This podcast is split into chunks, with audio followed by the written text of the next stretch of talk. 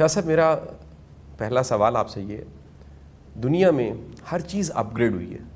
Right برادران نے جو جہاز بنایا تھا، اس جہاز اور آج کے تھری ففٹی تھری ٹوینٹی یا بوئنگ میں زمین آسمان کا فرق ہے۔ یہ جدت ہے جو پہلے خط سے آج کے واٹس اپ تک پہنچی ہے۔ دنیا میں بے شمار چیزیں اپ گریڈ ہوئی ہیں۔ بر صغیر میں ایک پرانی کارآمد چیز، انتہائی فائدہ مند چیز خانقاہ تھی۔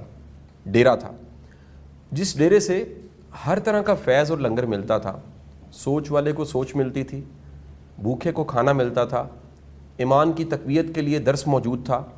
سمت نمائی کے لیے رہبر موجود تھا۔ شاہ صاحب، یہ ہماری درسگاہ، جسے ہم خانقاہ کہتے ہیں، یہ اپ گریڈ نہیں ہوئی۔ اور اس اپ گریڈ نہ ہونے سے ایک بڑا ویکیوم کریٹ ہو گیا۔ اس ویکیوم کو نہ ممبر کور کر رہا ہے، نہ یونیورسٹی، نہ پروفیسر نہ آج کا روایتی پیر۔ میری درخواست یہ کہ اس کی اپ گریڈیشن میں ایک بڑا ہرڈل صاحبزادگان کا ہے۔ وہ جو بڑے بڑے پیروں کی اولادیں تھیں، وہ خود کو اپ گریڈ نہیں کر سکے۔ شاید ان کی معاش تو اچھی چلی، لیکن وہ مشن جو بڑوں کے مشن تھے، جن سب ناموں کے ساتھ رحمت اللہ علیہ آتا ہے، کیا ممکن ہے کہ ہم آج کے اس مشکل دور میں خان کا کا کوئی اپ گریڈڈ ماڈل دیکھ سکیں؟ یہ جو خانقاہی نظام جس کی طرف آپ نے اشارہ کیا،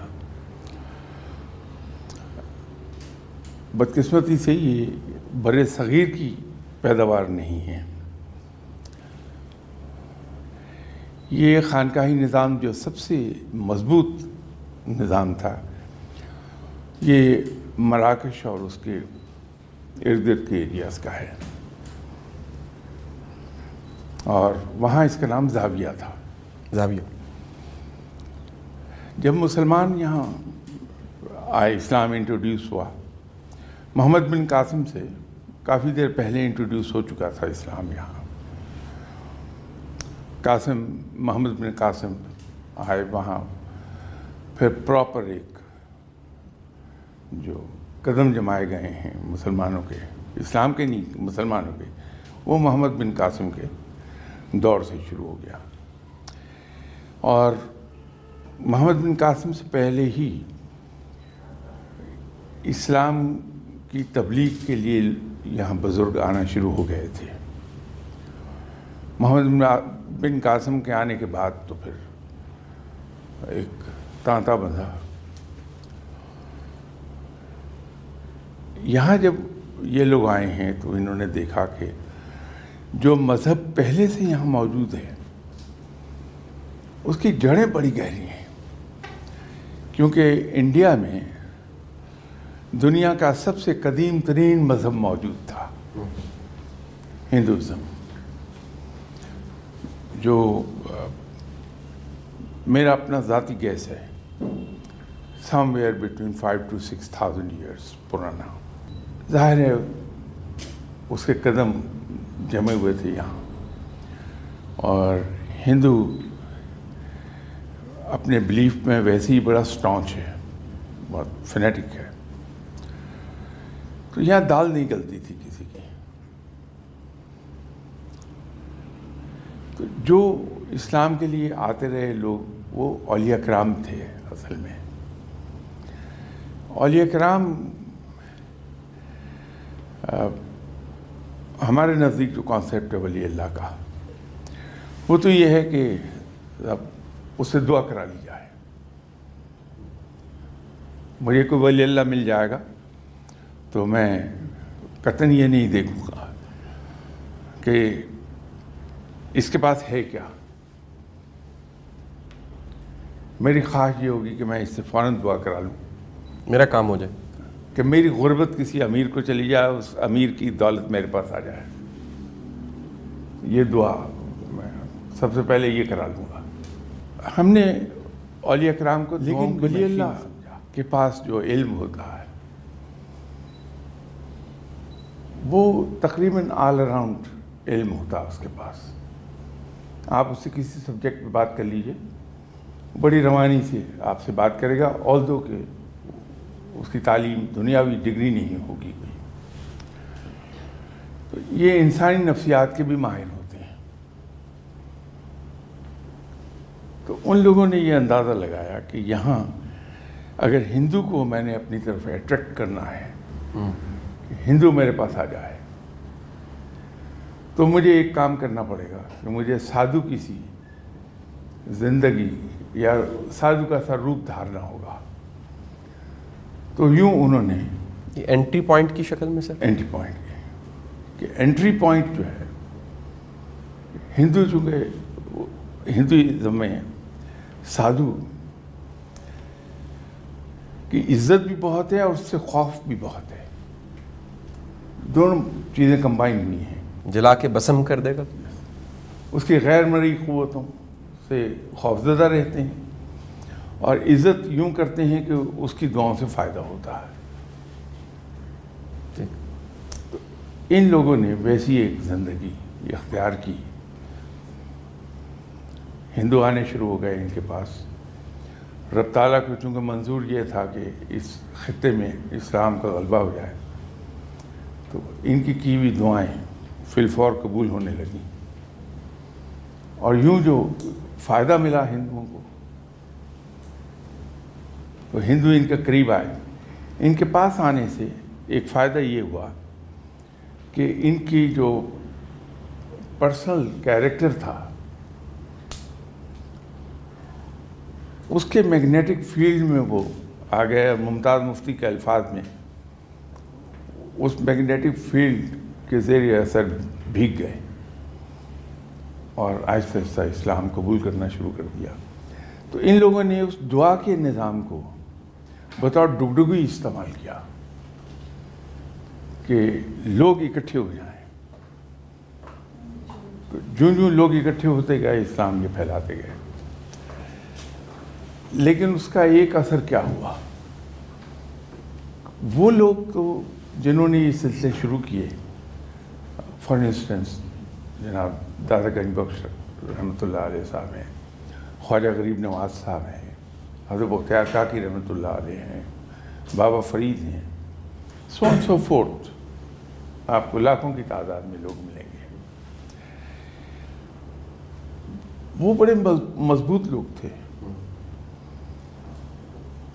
ان پر کوئی چیز انفلوئنس نہیں کر پاتی تھی۔ جب وہ دنیا سے چلے گئے، ان کے بعد آنے والے لوگ شاید مضبوط نہیں تھے۔ تو ہوا یہ کہ اس نظام میں کنٹیمنیشن شروع ہو گئی۔ ٹھیک ہے۔ اور وہ کنٹیمنیشن جو تھی، وہ تھی انڈر انفلوئنس آف ہندوازم تو یوں یہ نظام کمزور پڑتا چلا گیا۔ اور اب نہ صرف یہ کہ کمزور ہو گیا بلکہ لوگ بڑے کوشیسلی اس کے قریب جاتے ہیں۔ لوگوں کی بہت سی ریزرویشنز ہیں۔ تو اس پہ محتاط رہتے ہیں۔ یہ تو ایک پہلو ہے اس کا۔ دوسرا پہلو ایک اور ہے کہ یہ آئی ٹی کا سلسلہ سلسلہ آنے سے پہلے تک ایکسیس محدود رہتی تھی لمیٹڈ تھی۔ اب یہ لامحدود ہونی شروع ہوئی ہے۔ ہر انسان ہر طرح کی انفارمیشن تک ایکسیس ہے۔ تو جتنا انسان کی ایکسیس بڑھ جاتی ہے علم تک، اس کا وین اتنا ہی زیادہ براڈ ہو جاتا ہے، جس کو ہم مینٹل ہورائزن کہتے ہیں کہ وہ براڈ ہو گیا۔ وہ وین بڑھ جاتی ہے آج اگر آپ انیس سو چھ کی گاڑی ایز اینٹیک کلیکٹر تو آپ لے لیں گے اس کی کوئی بھی پرائز پے کر دیں گے۔ لیکن اگر آپ کو یہ کہا جائے کہ اس کو ایز یوٹیلیٹی کار یوز کر لیں آپ نہیں کریں گے اس لیے کہ اس کی ٹیکنالوجی بڑی پرانی ہے۔ اگر آپ نے علم پھیلانا ہے،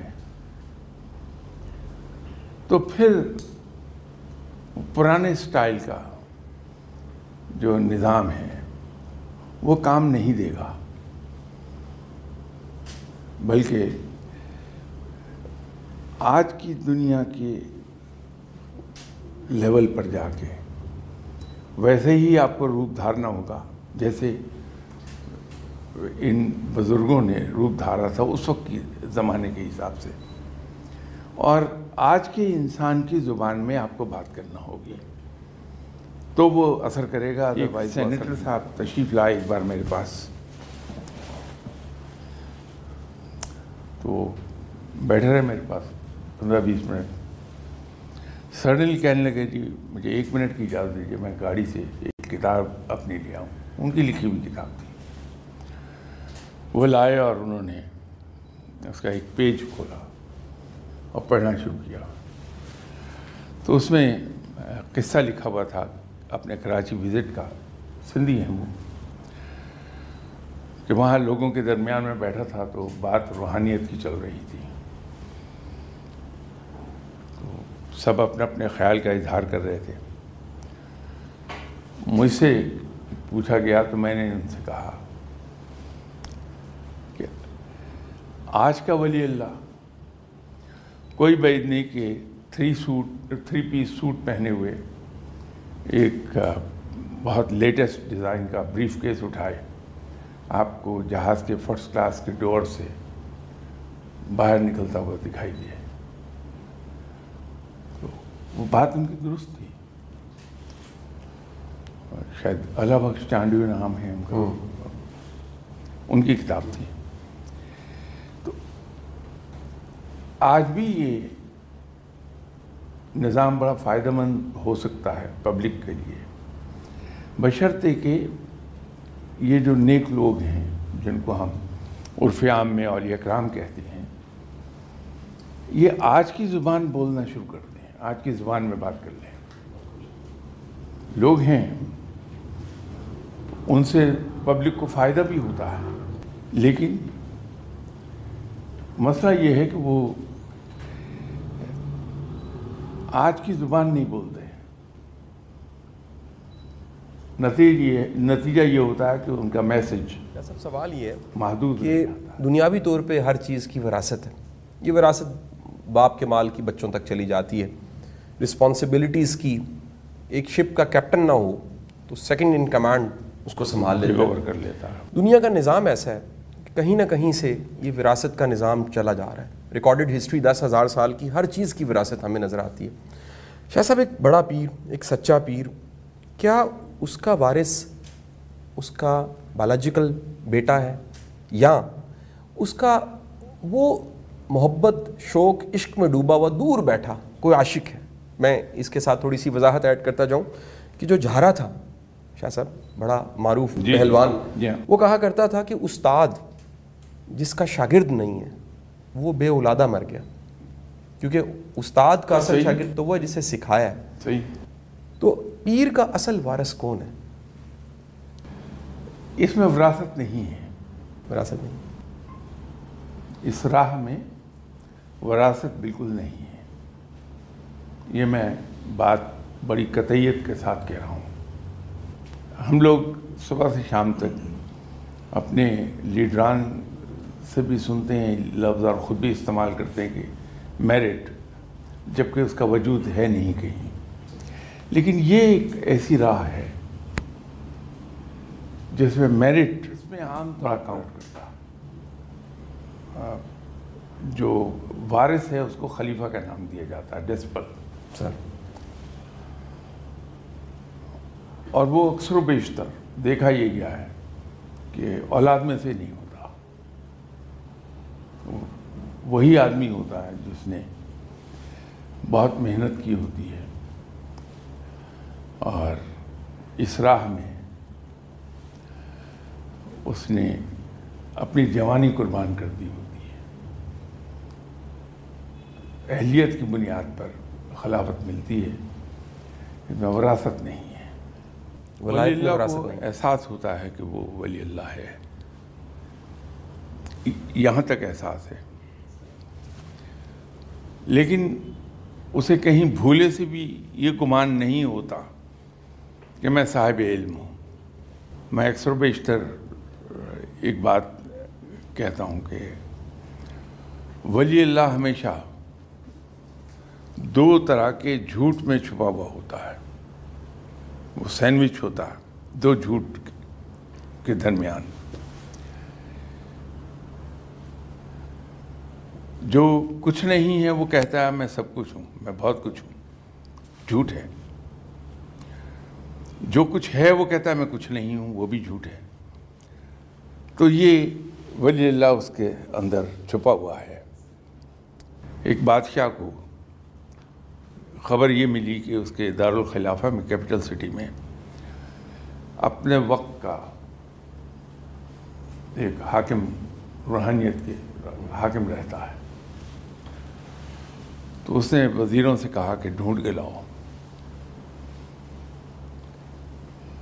تو وہ کوئی دس بارہ نام اس کے سامنے آ گئے کہ یہ اپنی وقت کے آتھینٹک ولی اللہ ہے زندہ۔ تو انہی میں حاکم ہے لیکن ہمیں نہیں پتہ چل رہا۔ اس نے کہا، میں ڈھونڈ لوں گا، تم فکر ہی نہ کرو۔ تو ایسا کرو کہ انہیں کھانے پہ بلاؤ۔ کھانے کا ارینجمنٹ انہوں نے ایسے کمرے میں کیا جو بڑا کمرہ تھا اور اس میں سے ایک دروازہ کھلتا تھا ایک چھوٹے کمرے میں اور چھوٹے کمرے کا دروازہ محل سے باہر کھل جاتا تھا۔ کھانا کھایا انہوں نے اور وزیروں کو پہلے اس نے بریف کیا ہوا تھا کہ یہ انہیں رخصت کرنا اس چھوٹے کمرے سے۔ تو کھانا کھانے کے بعد وہ جا کے بادشاہ خود وہاں کمرے میں بیٹھ گیا۔ اب ایک ولی اللہ آئے، تو بڑے ادب سے ملے، تحفہ دیے۔ اور ان سے کہا کہ صاحب، آپ کے بارے میں مجھے بتایا گیا ہے کہ آپ سب سے بڑے ولی اللہ ہیں۔ اس نے کہا نہیں، آپ کو کسی نے غلط بتا دیا، میں نہیں ہوں۔ میرے پیچھے جو آ رہا ہے وہ ہے۔ تو بادشاہ نے شکریہ ادا کیا کہ ٹھیک ہے تھینک یو ویری مچ وہ چلے گئے دوسرے صاحب آ گئے۔ دوسرے سے ملے انہوں نے کہا جی یہ جو صاحب گئے ہیں۔ ان صاحب نے مجھے بتایا کہ آپ اپنے وقت کے حاکم ہیں۔ تو میں آپ سے ملنا چاہ رہا تھا۔ میں نے کہا کہ وہ ان صاحب کو غلط فہمی ہوئی اصل میں میں نہیں ہوں۔ وہ ہے جو میرے بعد آ رہا ہے دس بارہ کے دس بارہ لوگ چلے گئے۔ آخری جو آیا تو بادشاہ نے کہا کہ سبھی کہہ کے گئے تم ہو۔ اس نے کہا، وہ سب آپ کو چکر دے گئے جو پہلا تھا وہ تھا۔ تو بات یہ ہے کہ جب کوئی ولی اللہ اپنے آپ کو صاحب علم سمجھنے لگے، تو سب کچھ کھو دیتا ہے۔ تو ولایت کا تو پتہ چل جاتا ہے۔ لیکن ان کو یہ گمان نہیں ہوتا کہ میں صاحب علم ہوں۔ اس راہ میں ایک اور بڑی بات ہے کہ اس راہ میں جس آدمی کو یہ انتظار رہا کہ مجھے کب کیا ملے گا، اسے کبھی کچھ نہ ملا۔ اور جس نے اپنے رب کو صرف اس لیے پکارا کہ وہ رب ہے، اس کو سب کچھ عطا ہو گیا۔ اس راہ میں یہ ایک بنیادی چیز ہے۔ وہ جو آپ نے فرمایا کہ ہم پہچانے کیسے اس کے دو ٹیسٹ ہیں۔ ایک تو لٹمس ٹیسٹ ہے کہ جب آپ کسی صاحب علم کے پاس جا کے بیٹھتے ہیں، چونکہ وہ رب کو پکارتا رہتا ہے، ذکر الہی میں مصروف ہوتا ہے۔ تو پہلی بات یہ ہے کہ اس سے ملنے کے بعد آپ کو بہت سکون ملے گا۔ ایسا لگے گا آپ سکون میں آ گئے یہ اس کلام الہی کا اعجاز ہے جو وہ پڑھتا رہتا ہے۔ دوسرا آپ کو یوں لگے گا کہ آج میری جو دنیاوی بوجھ تھے پریشانیاں تھیں، فکر تھی، وہ اچانک میرے کندھوں سے بوجھ ہٹ گیا ہے۔ بڑے لائٹ فیل کریں گے آپ۔ تیسری چیز یہ ہے کہ آپ کو ایک عجیب سی کشش محسوس ہوگی اس آدمی کے لیے۔ آپ کا دل چاہے گا کہ میں پھر دوبارہ بھی جاؤں اس کے پاس۔ وہ کشش کلام الہی کی ہے۔ اس آدمی کی پرسنالٹی کو دخل نہیں۔ یہ تو لٹمس ٹیسٹ ہے۔ جو چند گھنٹوں میں سامنے آ جائے گا۔ ایک دوسرا ہے کہ آپ اگر ایسے آدمی سے ملتے رہتے ہیں وہ آپ کو نصیحت نہیں کرتا کہ آپ نیک ہو جائیے۔ لیکن حیران کن طریقے پہ آپ از خود نیکی کی طرف چل پڑتے ہیں۔ میری انڈرسٹینڈنگ کے مطابق عبادات سے رب نہیں ملتا۔ عبادات سے پارسائی ملتی ہے اور نیکی سے رب ملتا ہے۔ اگر ہم میں سے کوئی یہ غلطی کر لے، یہ سوچنے کی، سمجھنے کی کہ صرف نیکی سے رب مل جائے گا، وہ بھی ممکن نہیں ہوگا۔ یہ آپ کو ایک ملغوبہ تیار کرنا ہوگا۔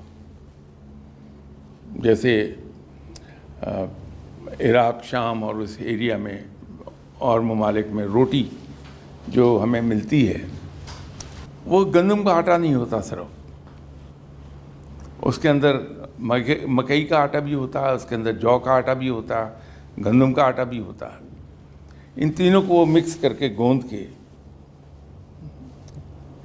پھر اس کی روٹی لگاتے ہیں جو بہت مزے کی ہوتی ہے۔ کہ آدمی روکھی بھی بغیر کسی سالن کے اوپر کھا لے۔ تو ہمیں بھی ان تین آٹا، تین قسم کے آٹے کی طرح ایک ملغوبہ تیار کرنا ہے پازیٹیو تھنکنگ کا، عبادات کا اور نیکی کا۔ یہ تین چیزیں جب ہم ایک جگہ گوند لیں گے تو پھر رب مل جائے گا۔ تو ولی اللہ کے پاس جب جاتے ہیں آپ، پہچاننا چاہتے ہیں کہ ولی اللہ ہے یا نہیں۔ فرض کر لیجیے کہ کل کو میری عقل میرا ساتھ چھوڑ جائے، گرچہ پہلے ہی بہت کم ہے، تو جو تھوڑی بہت ہے وہ بھی اگر ساتھ چھوڑ دے میرا، اور میں دعویٰ کر لوں کہ میں ولی اللہ ہوں۔ تو میرے پاس آنے والا تو ایک منٹ میں پہچان لے گا۔ شاہ صاحب کا اور روحانیت کا کیا تعلق آپس میں؟ ایک لمحے میں پہچانے گا۔ اس لیے کہ حضرت با یزید بستامی رحمۃ اللہ علیہ، جن کے بارے میں حضرت جنید بغدادی رحمۃ اللہ علیہ جیسے ولی اللہ نے ایک بات فرمائی تھی کہ با یزید کی حیثیت اولیاء کرام میں وہی ہے جو انگوٹھی میں نگینے کی۔ ان کا یہ فرمان ہے کہ جو آدمی ایک بھی سنت ترک کرتا ہے، وہ روحانیت کی خوشبو بھی نہیں پاتا۔ پہچان لیجیے آدمی کو۔ جناب حضرت علی کرم اللہ نے فرمایا کہ سب سے بڑا زہد زہد کو چھپانا ہے۔ ولی اللہ کے پاس بیٹھے رہیے آپ۔ ہفتہ بھر کنٹینیوسلی بیٹھیے۔ مجال ہے وہ پتہ چلنے دے کہ وہ کوئی نیک آدمی بھی ہے۔ اپنے زہد کو چھپائے ہوئے ہوگا وہ۔ پہچان بتا تو دی آپ سے۔ دیکھیے، اس پر کئی ایک اسکول آف تھاٹ ہیں۔ اگر آپ نے میرا خیال مجھ سے پوچھا ہے تو میں وہ تو آزادی سے بتا دوں گا آپ کو۔ میں تو سب کو منع کرتا ہوں کہ یہ غلامی کیوں اختیار کرتے ہیں آپ۔ بات یہ ہے کہ بیت لفظ بے سے نکلا ہے اور بے کا مطلب ہے سودا کرنا، فروخت کرنا۔ تو جب میں کسی کے ہاتھ پہ بیت کروں گا تو میں اپنا آپ فروخت کر رہا ہوں اس کے ہاتھ میں۔ اور آج کی جو بیعت ہم کرتے ہیں، وہ ہوتی یک طرفہ ہے۔ بیعت کرنے والا تو یہ عہد کرتا ہے کہ میں آج کے بعد وہ کروں گا جو یہ صاحب کہیں گے مجھے، جن کو ہم عرف عام میں مرشد کہتے ہیں۔ جو مرشد صاحب فرمائیں گے میں وہ کروں گا۔ مرشد صاحب کمٹ نہیں کرتے آپ کے ساتھ کچھ بھی، جبکہ ایک کمٹمنٹ ادھر سے آنی چاہیے۔ کہ میں حت الوسا آپ کی بہترین تربیت کروں گا۔ اس علم اور تربیت کے ذریعے سے جو میرے پاس ہے۔ کیونکہ کوئی بھی آپ کا کمرشل ایگریمنٹ اگر وہ یک طرفہ ہے تو دنیا کی کوئی کورٹ اسے تسلیم نہیں کرتی ہے۔ تو یہ یک طرفہ ایگریمنٹ ہوتا ہے جو ہم کرتے ہیں۔ تو اس میں ہم کیوں جائیں؟ اور باقی رہ گئی یہ بات کہ فیض کیسے حاصل ہوگا؟ دریا بہ رہا ہے۔ اس سے ایک گھونٹ پانی لینے کے لیے آپ کو ضروری نہیں کہ آپ اس میں اتریں، دریا میں تیریں۔ کنارے پہ بیٹھ کے بھی پانی اس سے بھر لیجیے۔ دریا منع نہیں کرے گا۔ ایک گھونٹ کیا آپ پوری بالٹی بھر لیجیے، دریا احتجاج نہیں کرے گا۔ تو جو ولی اللہ ہے، جو صاحب علم ہے، وہ تو ایک بہتا ہوا دریا ہے علم کا۔ جو بھی آگے اس کے پاس بیٹھا، علم کے موت ہی چن کے لے جائے۔ ولی اللہ کبھی منع نہیں کرتا۔ بلکہ ولی اللہ الٹا گھبرائے گا کہ میں بیت کر کے اپنے آپ کو مصیبت میں کیوں ڈال لوں؟ کہ میرے اوپر فرض ہو جائے گا اس آدمی کی تربیت اور تعلیم دونوں۔ یہ میرا ذاتی خیال ہے۔ تو اگر اس سے آپ کا دل دکھ ہے تو میں معافی چاہتا ہوں، لیکن یہ میرا ذاتی خیال بات یہ ہے کہ آپ اور میں یو این او یا سیکرٹری کاؤنسل کے اجلاس اٹینڈ کرنے جاتے ہیں۔ تو اسپیکر خواہ کسی بھی ملک سے ہے چاہے وہ سوالی بول رہا ہے، افریقہ میں بولی جانے والی زبان۔ چاہے وہ عبرانی بول رہا ہے، چاہے وہ عربک بول رہا ہے، اردو بول رہا ہے۔ ہمارے کان میں آواز آتی ہے، ہماری مادری زبان، جو ہماری نیشنل زبان ہے۔ تو اگر یہ انسان کی ایجاد کردہ کمیونیکیشن سسٹم اتنا ایڈوانس ہو سکتا ہے کہ ہم اس کو اپنی قومی زبان میں سن لیں بات کو، تو وہ تو رب ہے، تو وہ کیوں نہیں سنے گا ہر چیز کو؟ ایک بات تو یہ ہے، افضل یہی ہے کہ عربی، عربک میں دعا مانگ لی جائے، اس لیے کہ وہ آپ صلی اللہ علیہ وسلم کی زبان ہے۔ افضل یہ ہے۔ ادروائز وہ رب ہے اور اس پہ شاید بہت سے لوگ مجھ سے ناراض ہو جائیں گے۔ اگر میں یہ کہوں گا کہ وہ تو میرا رب ہے، مجھے اس پر مان ہے کہ میرا رب سب سے طاقتور ہے، میرا رب سب سے بڑا ہے، میرا رب سب سے امیر ہے۔ یہ مان ہے میرا، اور ایک اور مان ہے کہ میرا رب اتنا مہربان ہے جو بغیر مانگے مجھے پالتا ہے، بغیر مانگے مجھے عطا فرماتا ہے۔ تو مانگے، مانگتے ہوئے مجھے کیوں نہیں دے گا؟ یہ ایک مان ہے۔ تو میں اس مان کے ساتھ رب سے مانگ رہا ہوں۔ چاہے وہ دعا کوئی بھی ہے، تو وہ عطا کرتا ہے۔ یہ مان کا جو ایکسپریشن ہے، وہ پوری قوت سے اس وقت پیدا ہوتا ہے میری آواز میں، جب میں اپنی مادری زبان یا قومی زبان میں مانگتا ہوں۔ یہ مان اس زبان میں نہیں پیدا ہو سکتا جس پر میری پوری کمانڈ نہیں ہے۔ تو رب کے ساتھ اگر مانگنا ہے تو میرا مشورہ تو یہ ہے کہ اس سے مان کے ساتھ مانگیے۔ اس کے ساتھ اس طرح نہیں چلتا کام ہاف ہارٹیڈ گرچہ یہ کوئی اچھی صحت مند چیز نہیں ہے کہ رب کے معاملات میں دنیاوی مثال کوٹ کی جائے، لیکن بات سمجھ میں آ جائے گی، اس لیے وہ میں جسارت کر رہا ہوں۔ آپ اور میں، اگرچہ مجھے اس عمر کے اس حصے سے گزرے ہوئے ایک پون صدی ہو گئی۔ آپ ینگ ہیں بالکل، تو آپ کو زیادہ عرصہ نہیں گزرا اس عمر کے اس حصے سے گزرے ہوئے۔ جب ہم بچے ہوتے ہیں، تو ہمیں کھلونا چاہیے، ہم اپنے والد کے پاس جاتے ہیں۔ کبھی تمہید باندھنے کی ضرورت ہمیں نہیں پیش آئی۔ ہم آؤٹ رائٹلی جا کے جو بھی ہم مخاطب کرتے ہیں، ڈیڈ، ابو بابا، جو بھی ہے۔ سیدھا کہ مجھے وہ کھلونا لے دیں۔ اب ہمارے فادر کہہ رہے ہیں میرے پاس تو نہیں ہے اس وقت پیسے۔ کیسے نہیں، آپ اتنے امیر ہیں، آپ کیسے نہیں لے کے دیتے؟ بہت پیسے ہیں آپ کے پاس، لے کے دیں۔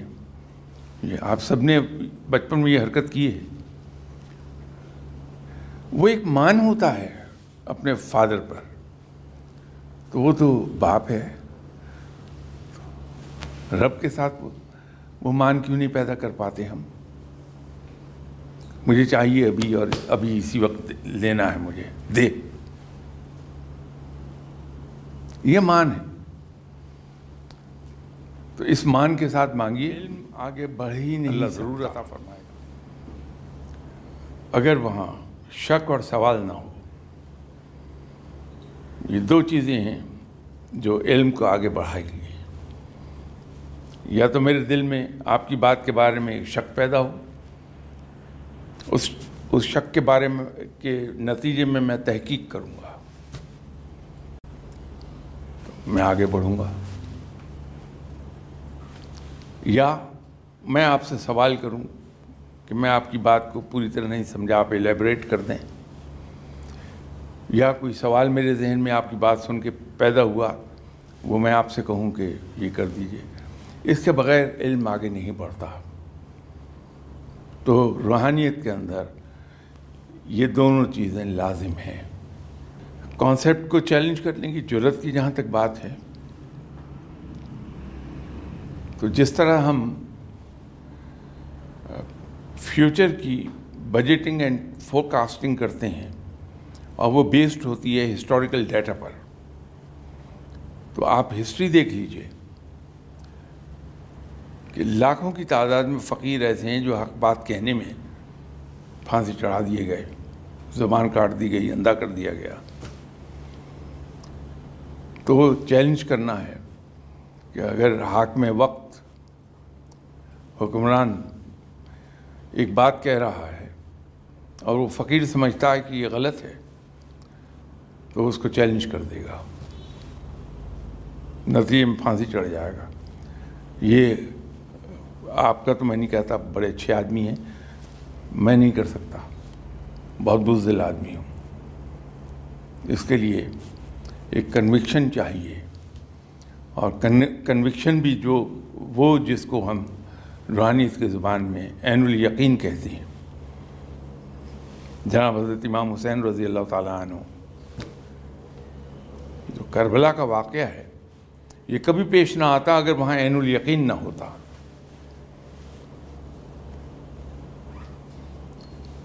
تو یہ جو اولیاء کرام ہوتے ہیں، فقیر لوگ ہوتے ہیں، یہ عین الیقین کے مقام پر فائز ہوتے ہیں۔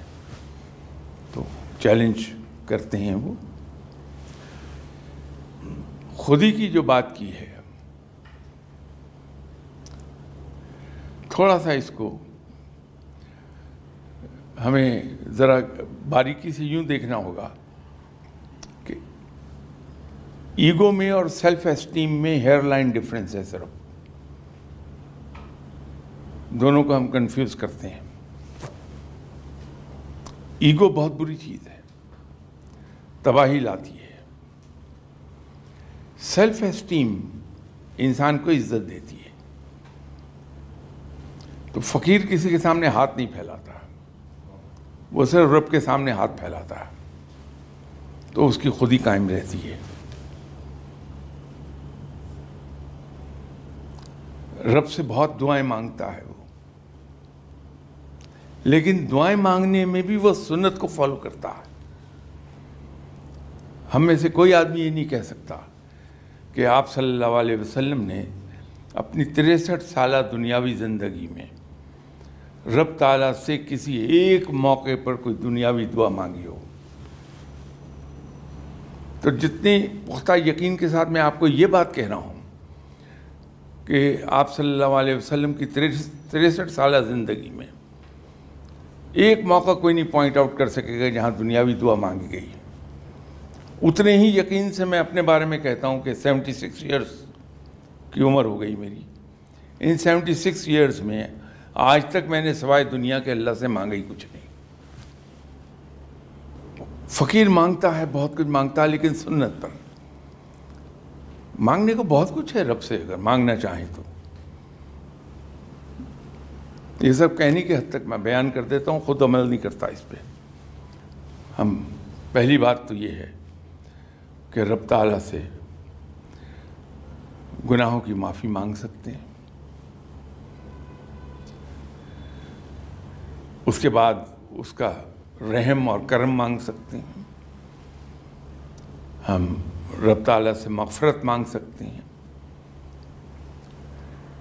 ہم بہت اعلیٰ چیز ہے رب کی ایک، جس میں جو ہم میں سے کسی نے شاید کبھی نہ مانگی ہو، ایٹ لیسٹ میں نے تو نہیں مانگی۔ وہ ہے اس کی رحمت کہ یا اللہ تو ہم پر اپنی خاص رحمت نازل فرما دے۔ اور اگر کسی میں بہت حوصلہ ہے، تو خود رب سے اس کی ذات مانگ سکتا ہے۔ کہ یا اللہ تو مجھے اپنا آپ عطا فرما دے۔ مانگنے کو کتنا کچھ ہے۔ لیکن شاہ صاحب رب سے مانگتے ہی دنیا ہے۔ تو فقیر رب کے ساتھ بھی اپنی خودی میں رہتا ہے۔ جس کو اقبال نے وہ شعر میں کہا تھا، چونکہ شعر مجھے یاد نہیں رہتے، میں اس کا حلیہ نہیں بگاڑنا چاہتا۔ کہ وہ جو کہ رب تعالیٰ خود پوچھ لے کہ تمہاری رضا کیا ہے۔ تو خود ہی مجھے فقیر کھانسی ہو گئی۔ اب میرے پاس دو راستے موجود ہیں کہ میں کسی بھی کیمسٹ کی شاپ پر جاؤں اس کی شیلف پر کم و بیش پندرہ بیس قسم کے کف سرپ مل جائیں گے مجھے۔ تو میں اشارہ کر کے بتا دوں کہ وہ دے دیجیے۔ کف سرپ مل جائے گا۔ یا میں اس کیمسٹ سے کہہ دوں کہ مجھے کھانسی ہوئی بھی ہے، کوئی اچھا کف سرپ دے دیجیے۔ وہ صاحب اٹھا کے دے دیں گے مجھے۔ تیسرا، دوسرا راستہ میرے پاس یہ ہے کہ میں ڈاکٹر صاحب کے پاس چلا جاؤں۔ اور انہیں جا کے کہوں کہ صاحب، مجھے کھانسی ہو گئی۔ تو علاج کر دیجیے۔ اب وہ ڈاکٹر صاحب کیا کریں گے؟ بیٹھ جائیے یہاں۔ تو سب سے پہلے وہ میرے منہ میں وہ چمچ ڈال کے تو گلا دیکھیں گے کہ میرا گلا تو ٹھیک ہے۔ اس کے بعد ناک کو چیک کریں گے میری۔ آنکھوں کو چیک کریں گے اوپر سے، نیچے سے۔ اس کے بعد پھر پوچھیں گے کیا کیا محسوس کرتے ہیں آپ۔ کب آتی کھانسی ڈرائی ہے یا چسٹی ہے؟ فریکوینسی اس کی کیا ہے؟ بخار پہلے کب ہوا تھا؟ یہ پوری انفارمیشن لے کے آدھے گھنٹے کی، وہ لکھ کے وہی ایک سرپ دیں گے جو وہاں پڑے ہوئے ہیں، ان میں سے ایک بتا دیں گے۔ فرق کیا ہے؟ اپنی مرضی سے میں لوں گا۔ مجھے معلوم نہیں ہے کہ اس کے سائیڈ ایفیکٹ کیا ہے پہلے جو میں نے میڈیسنس کھائی ہیں، یہ اس کے ساتھ کانفلکٹ میں تو نہیں آتا کہیں۔ کیمسٹ صاحب بھی اسی طرح دے دیں گے مجھے۔ ان کا نالج تھوڑا سا بہتر ہے، لیکن پورا ان کے پاس بھی نہیں ہے۔ ان ڈاکٹر صاحب نے میری پوری ہسٹری لی ہے۔ میں نے پہلے کون کون سی دوائی کھائی ہوئی ہے؟ گلا تو نہیں ہے میرا خراب میرا۔ میری وہ سائنس تو اس کا پرابلم تو نہیں ہے۔ یہ سب کچھ جاننے کے بعد، میرا ٹیمپریچر لینے کے بعد، پھر وہ جو مناسب ہے میری باڈی کیمسٹری کے مطابق، وہ کب سرپ دیں گے؟ یہ جو پڑھائیاں ہیں وظائف ہیں، اس میں کچھ مصنون دعائیں ہیں۔ وہ تو ہر آدمی پڑھ لے، کوئی مسئلہ نہیں ہے اس کا۔ لیکن کوئی پرٹیکولر وظیفہ اگر کوئی دیتا ہے، جو وظیفہ ہم کس کو کہتے ہیں؟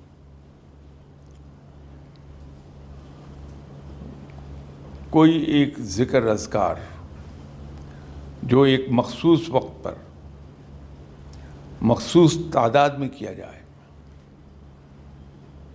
وہ وظیفہ ہے۔ تو اس کے اثرات اور ہیں۔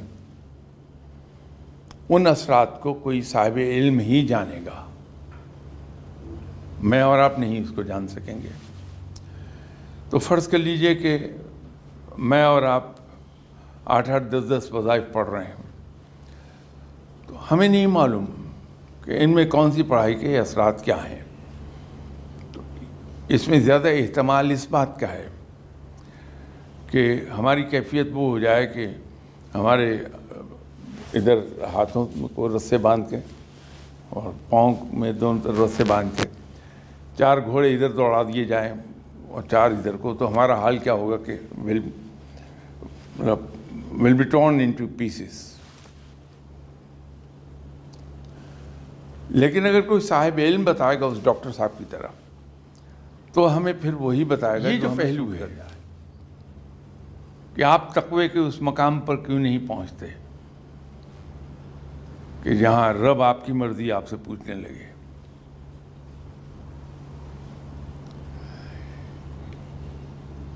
یہ فیلئر ہے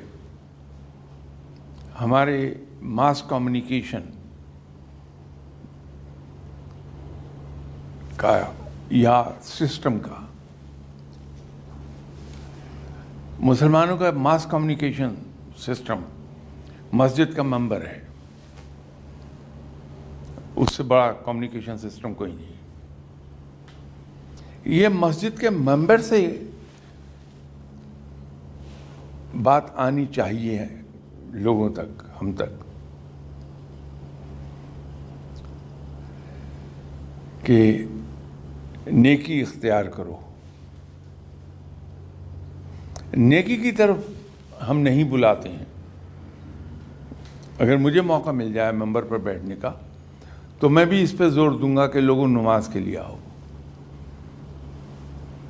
میں کبھی یہ نہیں کہوں گا کہ اس پہ غور کیوں نہیں کرتے کہ یہ نماز کیوں فرض کی گئی ہم پر؟ اور اس کی حکمت کیا ہے؟ تو اگر کہیں میں نے مسجد کے ممبر پر بیٹھ کے اس کو انالائز کرنا شروع کر دیا کہ ہم پر کیوں فرض کی گئی؟ یہ تو درست ہے کہ رب کا حکم ہے۔ اس کو کوشچن نہیں کیا جا سکتا، نہ کیا جانا چاہیے۔ لیکن انسانی عقل کے مطابق اس کی ریزن کیا ہو سکتی؟ Why five why not six why not four یہ ہمارے ایمان کو تقویت دے گی بات۔ ہم اسلام سے دور نہیں جائیں گے، بلکہ زیادہ پختہ مسلمان ہو جائیں گے۔ دیکھیے، آپ بھی سنتے آئے ہیں، بچپن سے میں بھی سنتا آیا ہوں۔ کہ رب بڑا بے نیاز ہے، وہ ان تمام چیزوں سے بے نیاز ہے کہ کوئی اس کی عبادت کرے، نہ کرے، کوئی اس کی اطاعت کرے، نہ کرے۔ وہ بے نیاز ہے، اس کو ضرورت نہیں ہے، کسی کی عبادت کی ضرورت نہیں ہے اسے۔ یہ ہمارا ایمان ہے۔ تو پھر ایک سوال آ جائے گا۔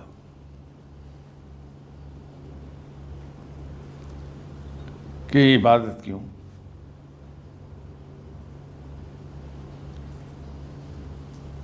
ایک بڑی سیدھی بات ہے عبادت کے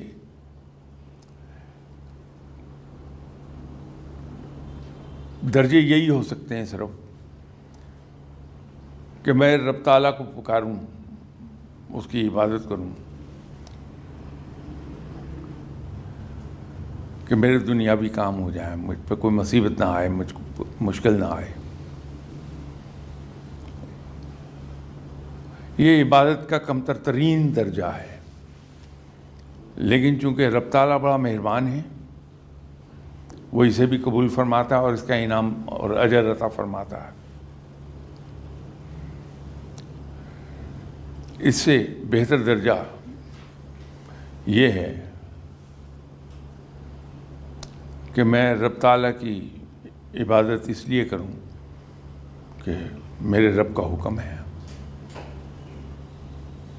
اور سب سے اعلیٰ ترین درجہ یہ ہے کہ میں اپنے رب کی عبادت اس لیے کروں کہ وہ لائق عبادت ہے۔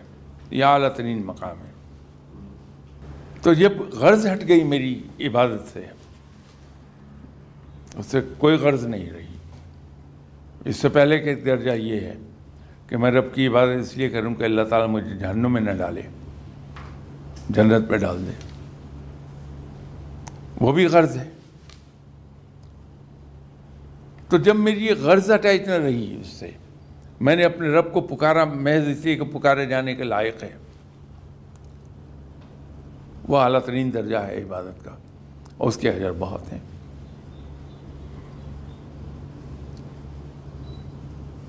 تو سوال کا ایک حصہ، اس کا جواب تو یہ آ جائے گا۔ دوسرا حصہ، میں اس کو ایکسپلین یوں کر سکتا ہوں کہ نماز جو ہے